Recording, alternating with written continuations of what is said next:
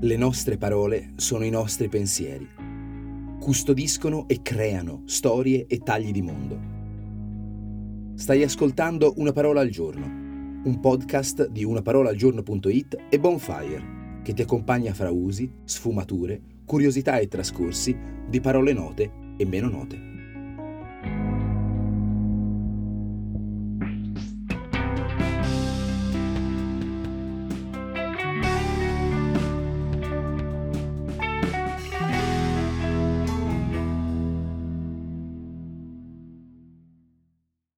La storia e la cultura dell'antica Roma hanno conservato uno status specialissimo per noi.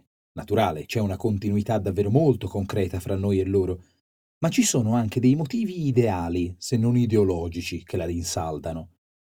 Una persona di cultura nella nostra società non è quella che sa fare calcoli complessi a mente o che conosce le scienze naturali.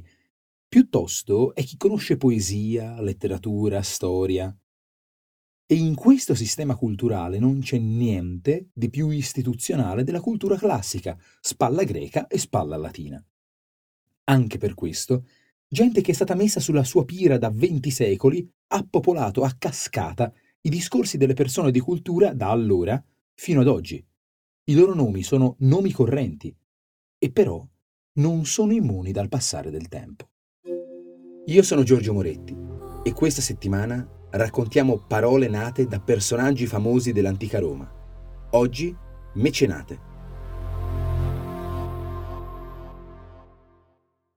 Mecenate. Che parole elegante e dotta. E com'è eloquente, anzi, spesso è eloquente anche oltre le intenzioni di chi la usa. Infatti, nel termine mecenate sono adombrate delle eterre dinamiche di potere che vanno molto più in profondità rispetto alla semplice concezione oleografica di un patrono delle arti. Un'immagine creduta olimpicamente serena è invece piuttosto incendiaria. Gaio Cilnio Mecenate era un uomo molto ricco della Roma del I secolo a.C. Da prima era solo ricco di famiglia, peraltro famiglia equestre, non senatoria, quindi non era di radicata nobiltà.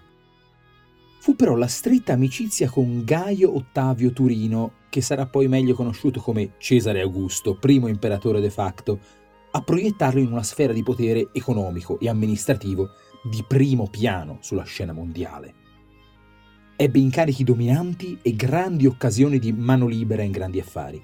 Fu un diplomatico e un amministratore di valore indiscusso e in maniera altrettanto indiscussa fu amante di ozzi sardanapaleschi e delle arti. Ora, la sua fama immortale è legata al suo circolo, il circolo di mecenate, polo culturale di artisti e intellettuali.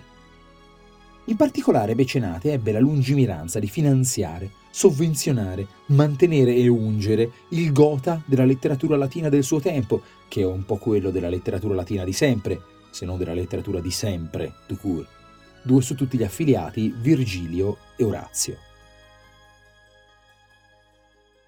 Questi grandi artisti poterono dedicarsi anima e corpo alla loro arte in peritura, grazie a Mecenate, certo.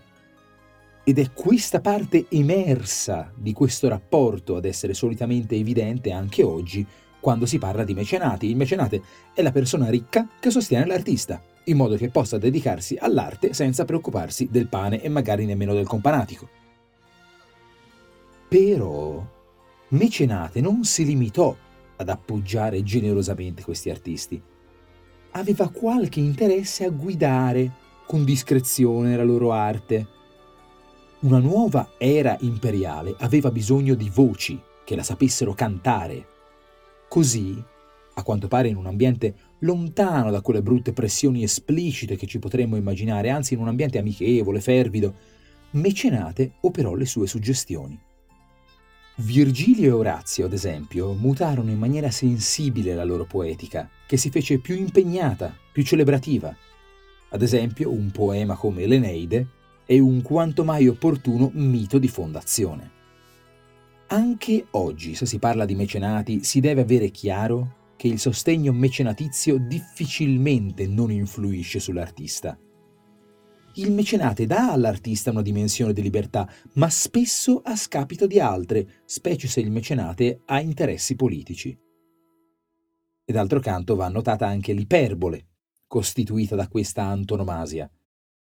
Mecenate fu un altissimo e potentissimo e protesse degli altissimi e immortali, quindi il suo richiamo anche da parte del sostenuto che chiama mecenate il suo sostenitore implica una proiezione estremamente elevata di sé e dell'altro, che difficilmente sfugge al gioco dell'incenso e della lusinga di ambedue.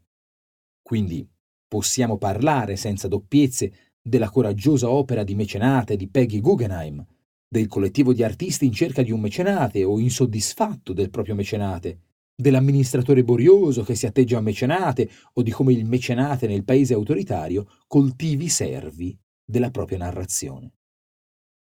Una parola luminosa che racconta il riconoscimento generoso, schietto e intelligente di un valore, ma che in quanto parola di potere sa proiettare ombre lunghe.